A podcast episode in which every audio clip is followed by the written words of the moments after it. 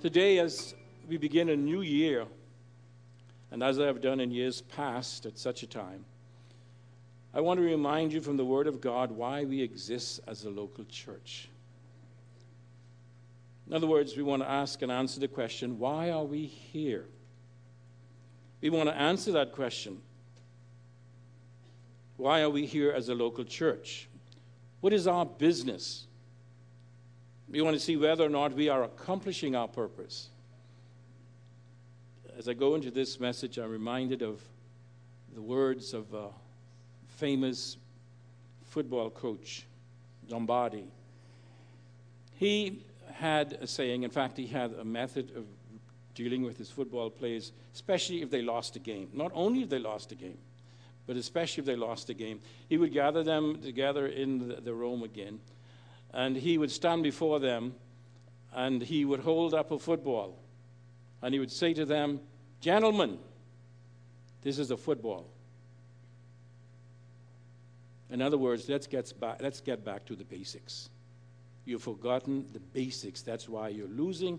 That's why you're not achieving the purpose for your playing. And that's what we want to do this morning and next week, Lord willing. We want to be able to hold up the Bible and say, This is why we're here. Remind us that. That's very important. I'm also reminded of one of my professors, Dr.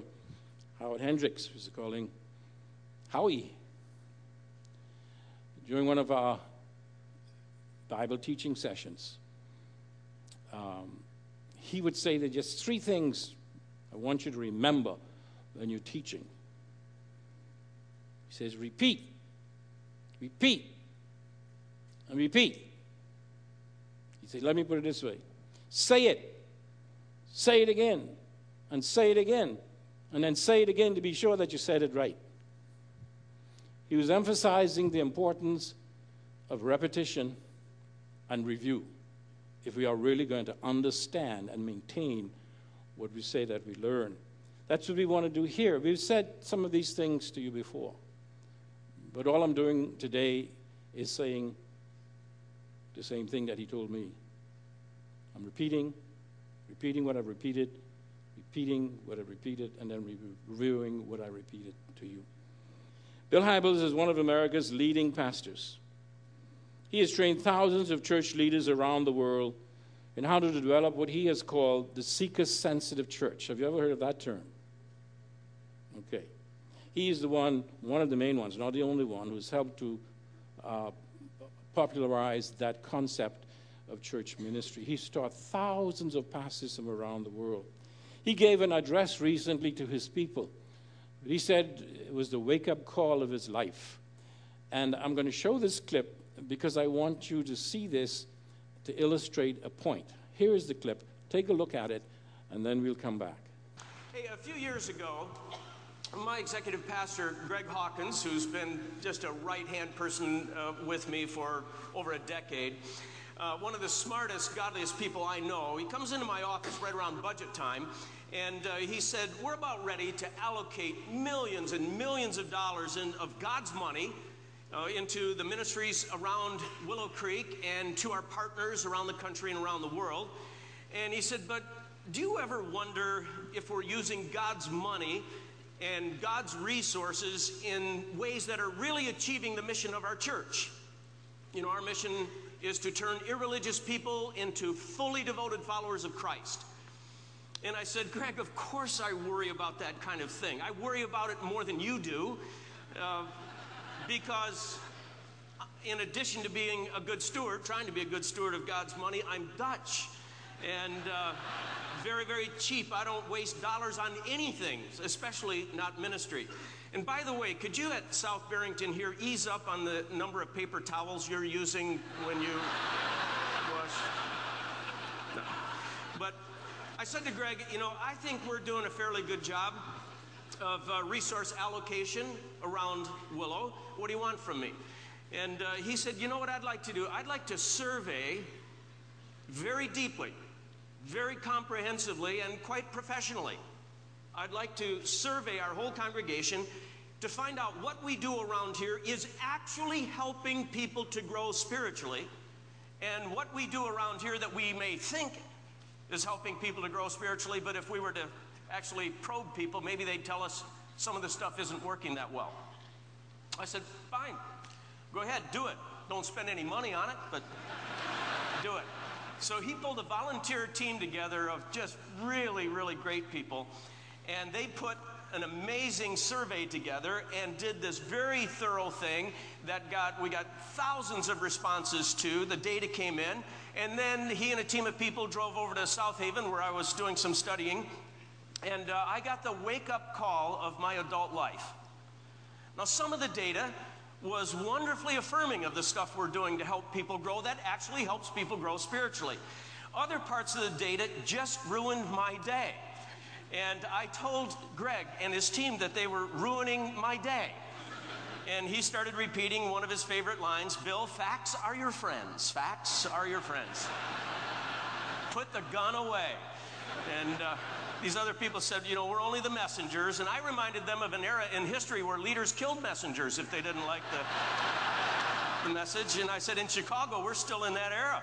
So, but that survey just rocked my world.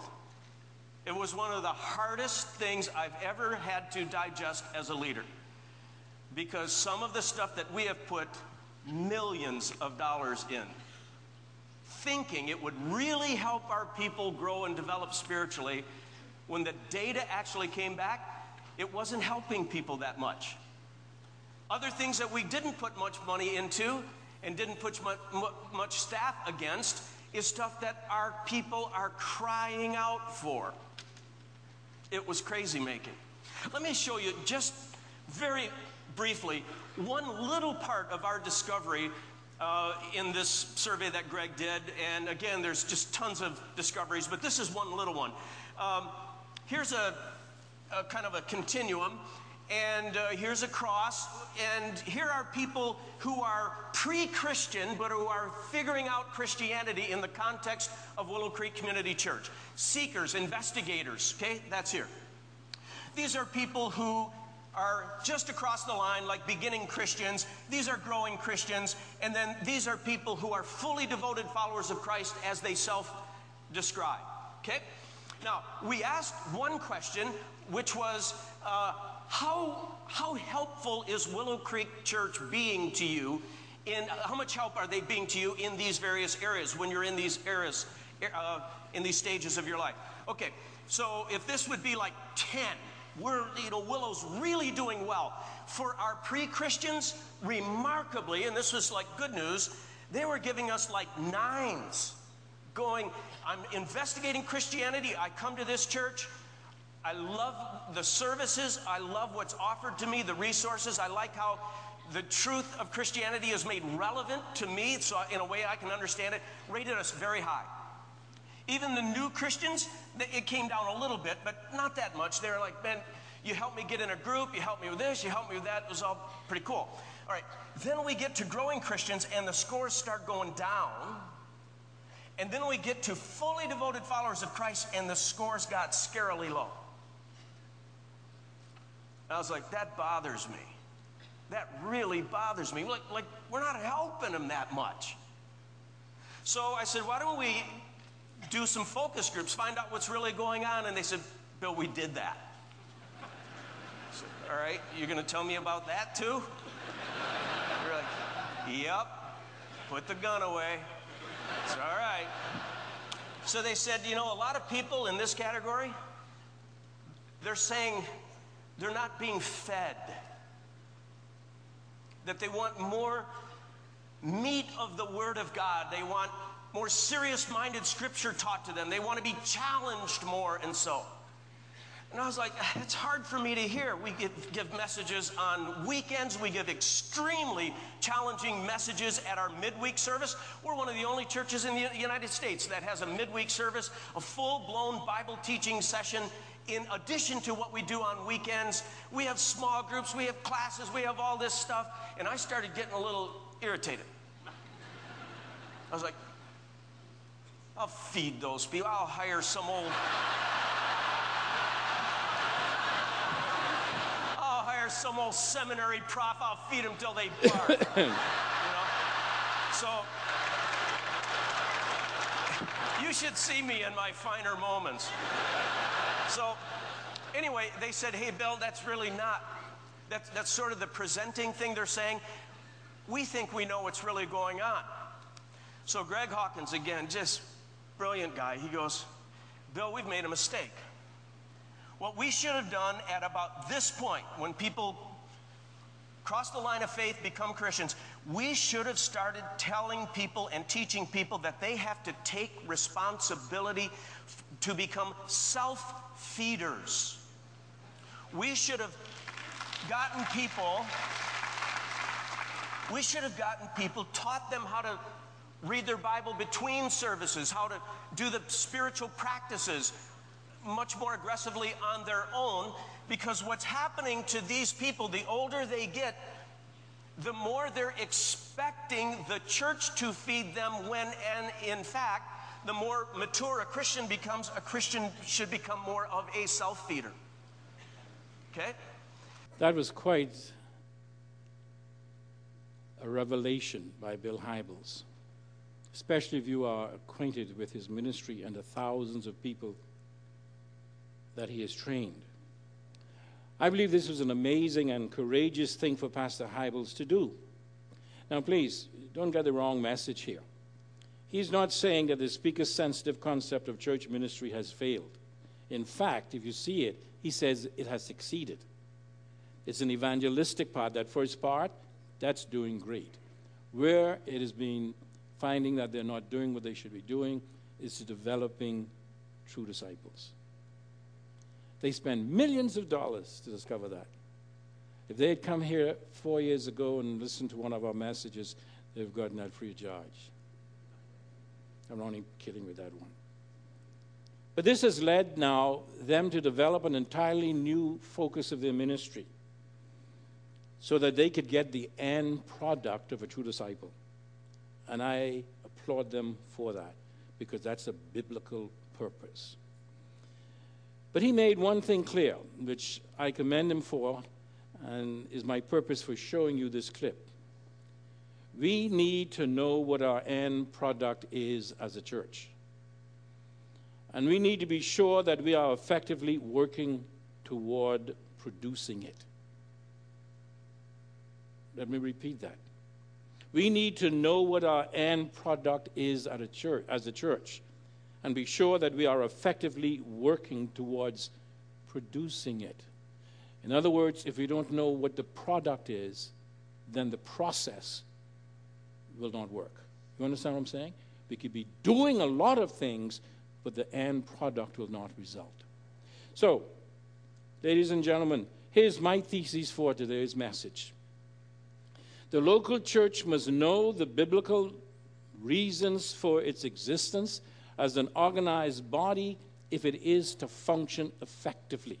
See, here's the principle the same way a proper understanding of the nature of the church determines the character of the functioning of the church, so does the proper understanding of its purpose determine the objectives, the motivation, the standard, and effectiveness of our functioning. In other words, when we say that the church, must be true to its nature, we say that the church is a holy church, according to the Word of God. How do we know that? Because it is indwelled by the Holy Spirit. That means that if we do anything that is unholy, we are not functioning as a church. You understand what I'm saying? The Holy Spirit is a spirit of truth. That means that we do a ministry that is based on lies and integrity and hypocrisy, we're not doing what God wants us to do because it's contrary to the nature of the church. You get you understand what I'm saying? The same thing is true concerning the purpose of the church. We must know what the purpose of the church is if we are going to put into place effective programs to achieve the purpose. And I believe that such objectives and goals can only be properly formulated if the overall purpose for the existence of a local church is clearly understood. I have mentioned this to you before, but I repeat it again today, and I will repeat it again and review what I repeated. Now, this purpose for the church, I believe, is described in a threefold manner in the Word of God. First of all, is what I call a general purpose. And that general purpose is to continue the ministry of Jesus Christ. Very general, nothing specific here. To continue the ministry of Jesus Christ. In John 20, we have a direct command to this. Jesus said to his disciples, Peace be with you. As the Father has sent me, I am sending you. In other words, the mission on which the Father has sent me, I am now sending you on that same mission. That's the idea. He confirms that in John 17 in his prayer to his Father. He says, As you sent me into the world, I have sent them into the world. Notice, Jesus is saying that I am commissioning you with the same commission that the Father commissioned you. I am passing on the baton to you because I'm leaving. There's a divine cooperation that is seen in the Great Commission in Matthew 28, verse 20. It says, when he commanded them to make disciples, he says, teaching them to obey everything I have commanded you. Teaching them to obey everything I have commanded you and surely I am with you always to the very end of the age. In other words, Jesus has not left his church alone to accomplish his purpose. He is working along with us. It's a cooperative ministry. Jesus Christ is ministering along with us. And one of the biggest problems we have is when we try to do the ministry without cooperating with Jesus Christ. We go on our own.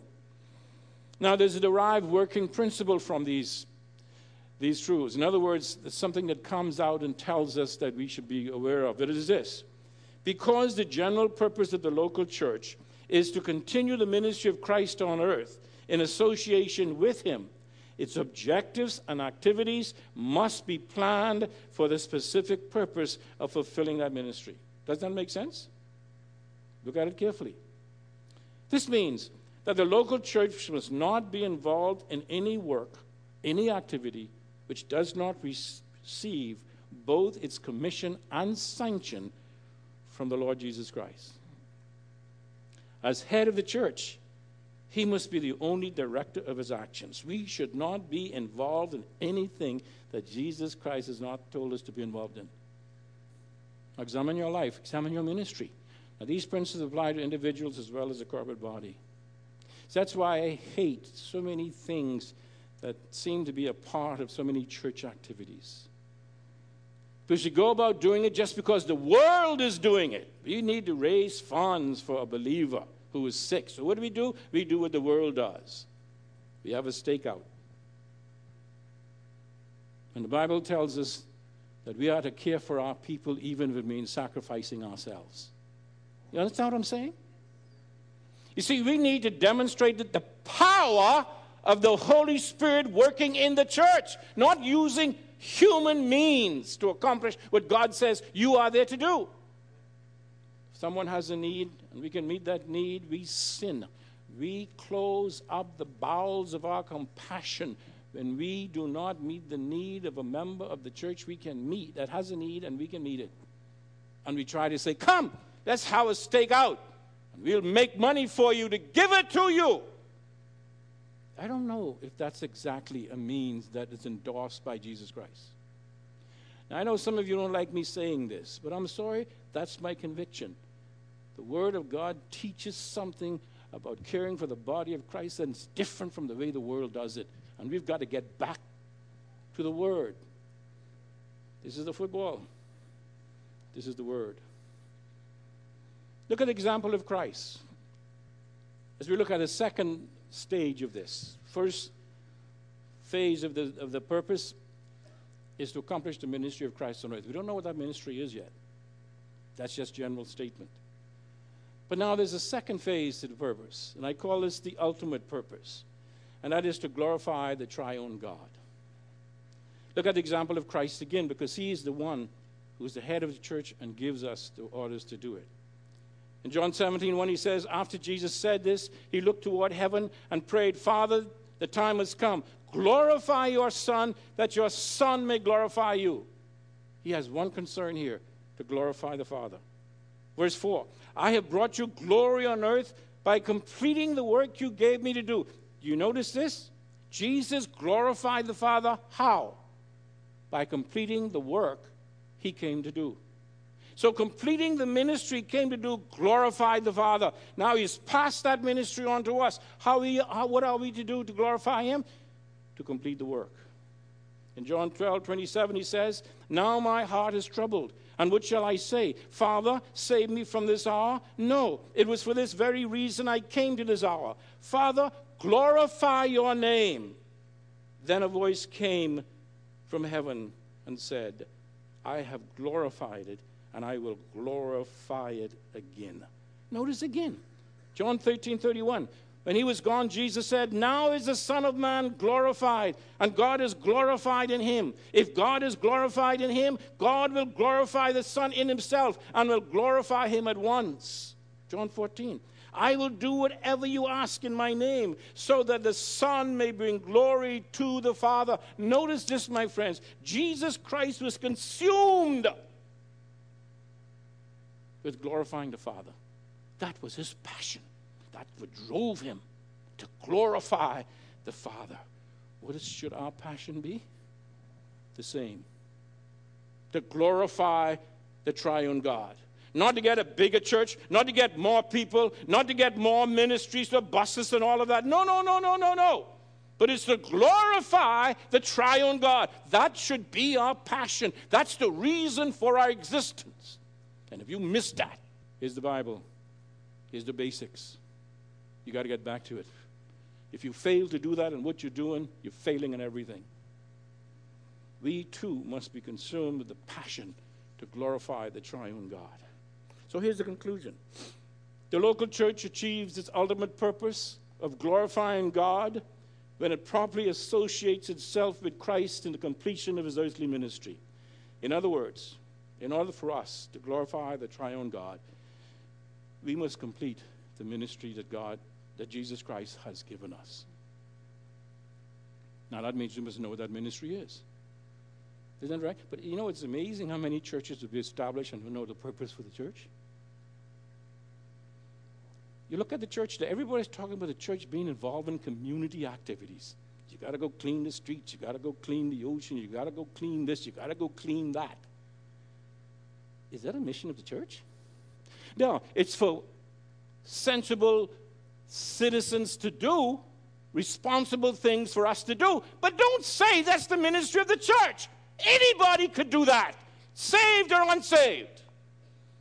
But only those who know Jesus Christ as Savior and how the Spirit of God indwelling them can do what needs to be done to glorify the triune God.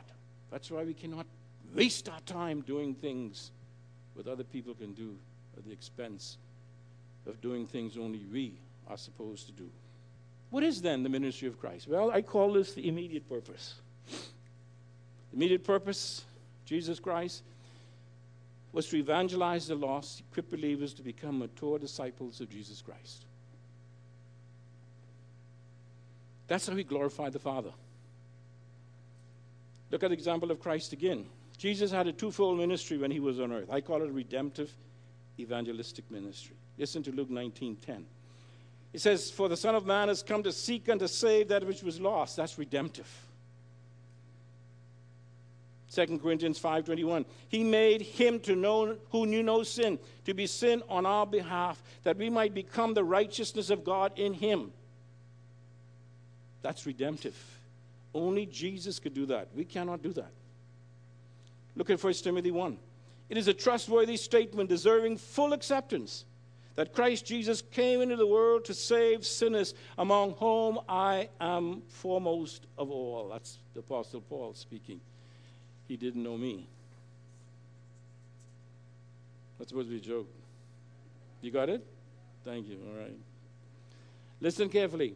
Jesus both procured or secured and proclaimed salvation. He both procured it or secured it and proclaimed it. Only he could procure it or secure it. But the latter, the proclamation, is primarily done by his body. We are his body left on earth to complete his purpose of proclaiming the redemptive work of Jesus Christ.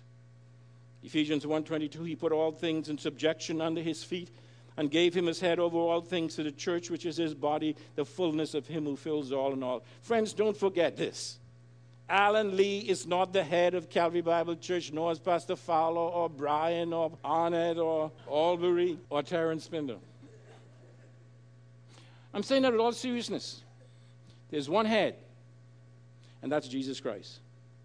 Now, that means that we have got to be able to tap into our head to get the message down to the body. This is where prayer and study of the word comes in. Not just sitting down, I wonder now, what's my vision for the church? Let's see now, we need a bigger this, we need a bigger that, we more. No, no, no, no, no. What does God say? What's his purpose for the incredible body of Christ on earth? He's the head. But not only was Jesus Christ involved in a redemptive evangelistic ministry, he was also a disciple maker. Listen to this passage in Mark 3. It says, Jesus went up to the mountain and summoned those whom he himself wanted.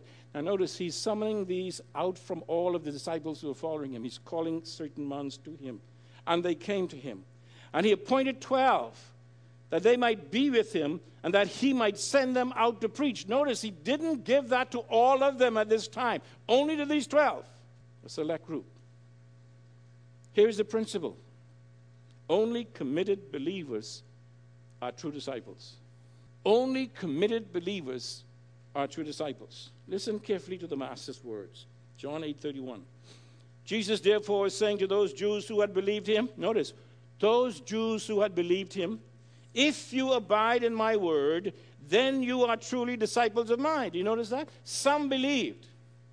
But they wouldn't true believers, wouldn't be true believe, disciples unless they obeyed the word of God. That's what it means to abide in him. And you shall know the truth, and the truth shall make you free. How do you know the truth? By obeying the word. Because as you obey it, you learn more of it. Jesus is giving a very important principle here. Jesus teaches that Simply believing is not enough to make you a true disciple. And Jesus teaches that there are progressive levels or phases of discipleships. First, there is the professing disciple. This is a disciple who's curious but not saved. They come out to all the meetings, they listen, do all the things. They come to the suppers, they do all the things. They're curious but not saved. Jesus, taught, Jesus in John 6. Many, therefore, of his disciples, notice that, when they heard this, this is when they heard the message. Jesus says, You got to drink of my blood and you got to eat of my flesh. Many, therefore, disciples, when they heard this, said, This is a difficult statement.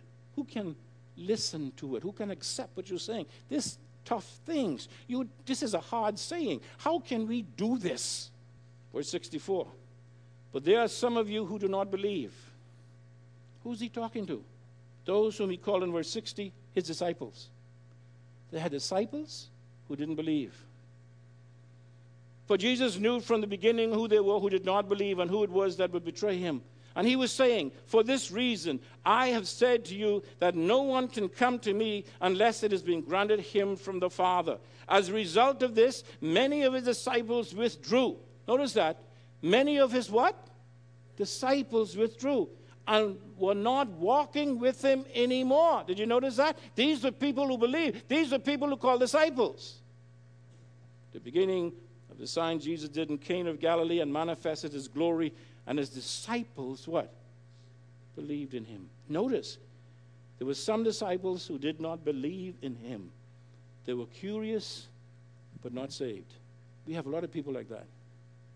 They come, they say the words, they wear the clothes, they know the language, but they're not really born again. You see? There's a second level or stage of discipleship.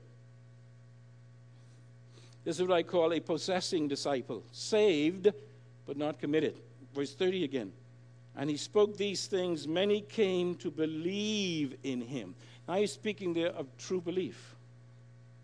These people come to accept him now as the Messiah is the one who was appointed by God. They believed that, but they were not totally committed. Some of these curious disciples became saved disciples. But Jesus' next words in verse 31 shows that there was even another level of discipleship to achieve as well. Therefore, Jesus was therefore saying to those Jews, Jesus, Jews who had believed in him, If you abide in my word, that means to obey my word, then you are truly disciples of mine. You are disciples indeed, and you shall know the truth, and the truth shall make you free. In other words, abiding in or obeying the words of Christ is the mark of a true, genuine, or committed disciples. That was Jesus' objective to make true, mature disciples. And that's what Bill Hybels realizes as well. And that's a great thing. You, as a believer, fit into one of these levels. Only you can tell me. I can judge, evaluate, but only you know for sure.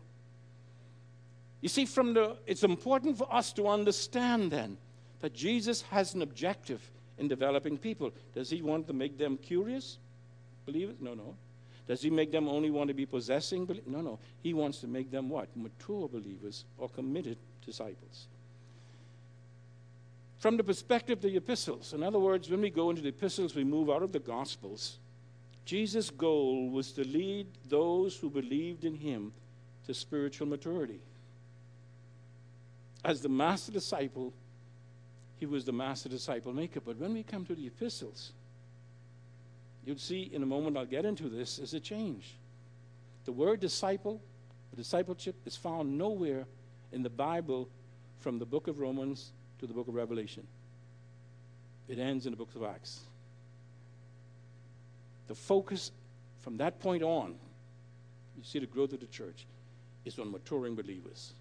And it's a big, important truth that needs to be seen, we'll see. Here's the mark of a true disciple, according to the Word of God.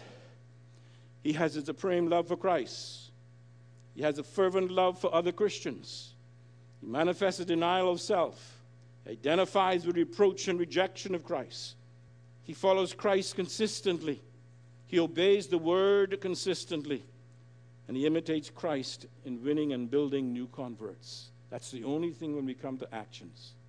Everything else has to do with character and commitment. This is just an overview. What does a true disciple do? He evangelizes the lost. That means sharing the gospel. And he maturizes the believer. That word is my coinage. You wouldn't find that in any dictionary.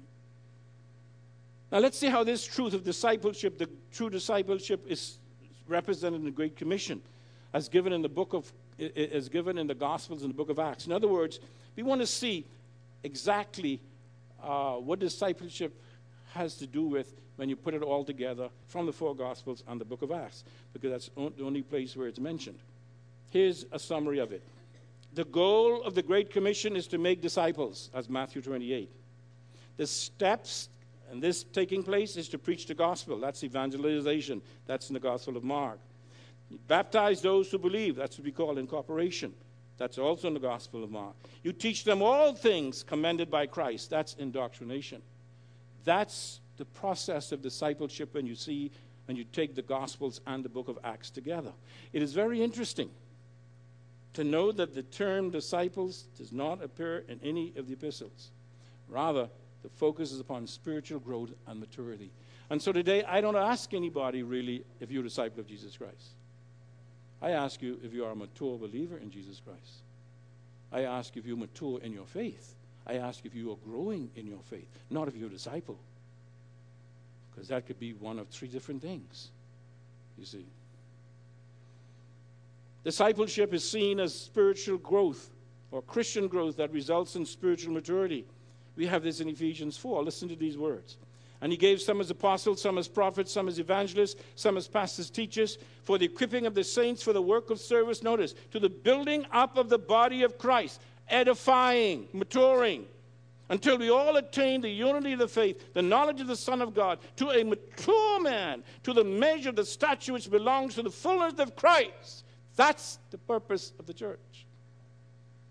As a result, we are no longer to be children tossed here and there by waves and carried about by every wind of doctrine, by the trickery of man, by craftiness and deceitful scheming. But speaking the truth in love, we are to grow up in all aspects into Him who is the head, even Christ, from whom the whole body, being fitted and held together by that which every joint supplies, according to the proper working of each individual part. Notice, causes the growth of the body for the building up of itself in love.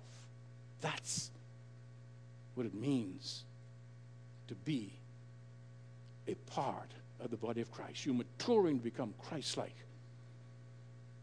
Not how many apostles do you know? The names of them. What is the date this book? Now that's good information. But that don't cause you to grow spiritually. 1 Corinthians 3.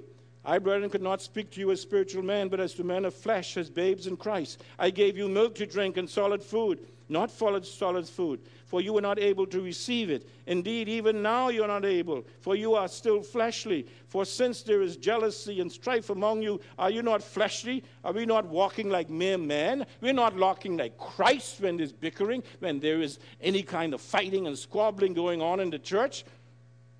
Greed and all that, that's not Christ like. That should never be a part of the body of Christ. If it is, Christ is in the part of that person's life. Hebrews 5. Concerning him, that's Melchizedek, we have much to say. It is hard to explain since you have become dull of hearing. Too many of God's people become dull of hearing.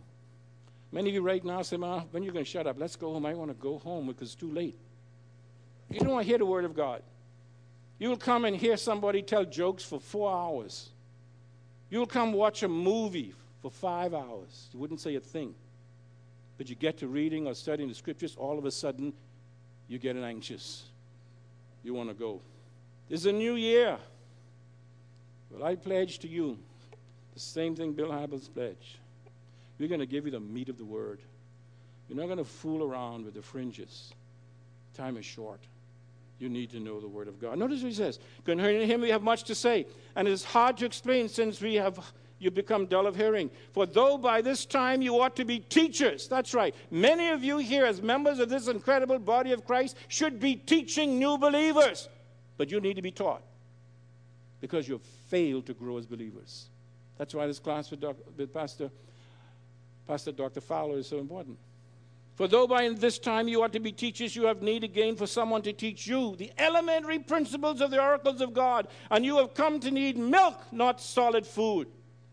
It's amazing. I walk out here, and I, after teaching some of the simple things, the scripture, somebody says, Boy, that's deep.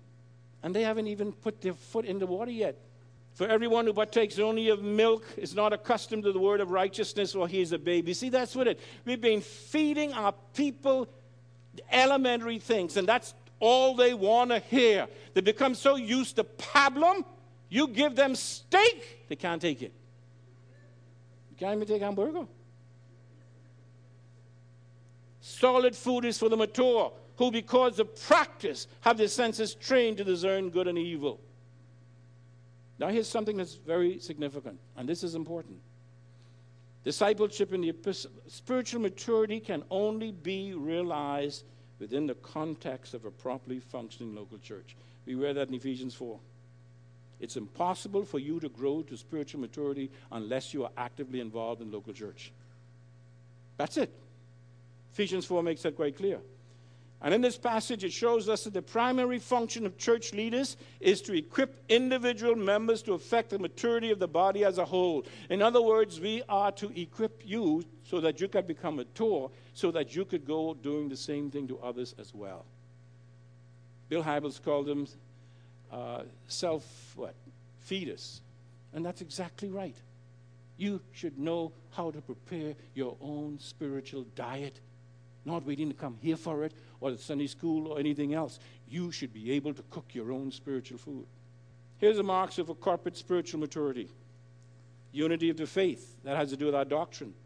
Unity in the knowledge of Christ, this has to do with Christ's likeness, intimacy with Him. Doctrinal stability, not kicked around every time you hear something on the TV, boy, going this way, going this, I can plant my seed here, I can do this, do that. No, no. Doctrinal stability because you know the Word of God. You practice the truth lovingly. You see, you practice the truth lovingly. You, are, you have an active participation uh, in the body, active participation of each member of the, min- in the ministry of the church. Everybody should be involved in the ministry. Everyone. Everyone. Everyone. If you're going to be growing, you've got to be involved in some form of ministry. There's three areas of growth. There's the inward growth that I call the qualitative growth. It's a spiritual organic. This is what's something that God does within us. Then there's the outward quantitative growth. This has to do with the natural result of inward growth, organizational strength, evangelism, and so on. And then there's a third growth called the upward growth. This is the qualitative growth, spiritual, organic. It has to do with worship. These are the things that we should be growing in inwardly, outwardly, and upwardly as well. So here's the conclusion to it all. The local church achieves the ultimate purpose of glorifying the Father by associating herself with Christ in the completing of his ministry on earth. That's the general purpose. Through the evangelization of the lost and the discipling of believers so that they become Christ like in character and action. That's the immediate purpose. And they do that through the power of the indwelling Spirit of God. Here's the application. The local church, that's Calvary Bible Church, and any other church you might be involved, you might be a part of, exists for the ultimate purpose of glorifying God. This is very important. Let, please read this with me. The local church, Calvary Bible Church, exists for the ultimate purpose of glorifying God. This purpose is achieved as members of the incredible body of Christ unite together in love to carry on the ministry of Christ by evangelizing the lost and equipping the believers to become mature disciples of Jesus Christ. That's what it's all about. Notice, the entire Godhead is involved in this cosmic activity Father, Son, and Holy Spirit. And so, here is what I would like to present to you again. And uh, I'm going to put this in, you should have so you could memorize it if you want, if you, if you can, and pick this up next week. This is what I look at as Calvary Bible Church's mandate to lovingly but dynamically represent Jesus Christ in completing his ministry of spiritual redemption, spiritual perfecting, social compassion toward all people until he returns. Here is what you could look at as our purpose and mission. Here's another diagram. Is to glorify triune God is what? The ultimate purpose. Completing the ministry of Jesus Christ is the, the general purpose. By evangelizing lost and discipling believers, that's the immediate. How do we bring these about? How do we help this to happen? By providing members with opportunities for a personal encounter with the triune God through worship, the Word of God through instruction, the people of God through fellowship, and the world that God loves through evangelism. That's what it's all about. That's why we're here, beloved. That's why I'm here. And with God's help, as long as I am here, this is the purpose, the goals, and the objectives to which I will work. As Paul says, we proclaim Him, teaching, exhorting all people so we might do what? Present them mature in Christ Jesus.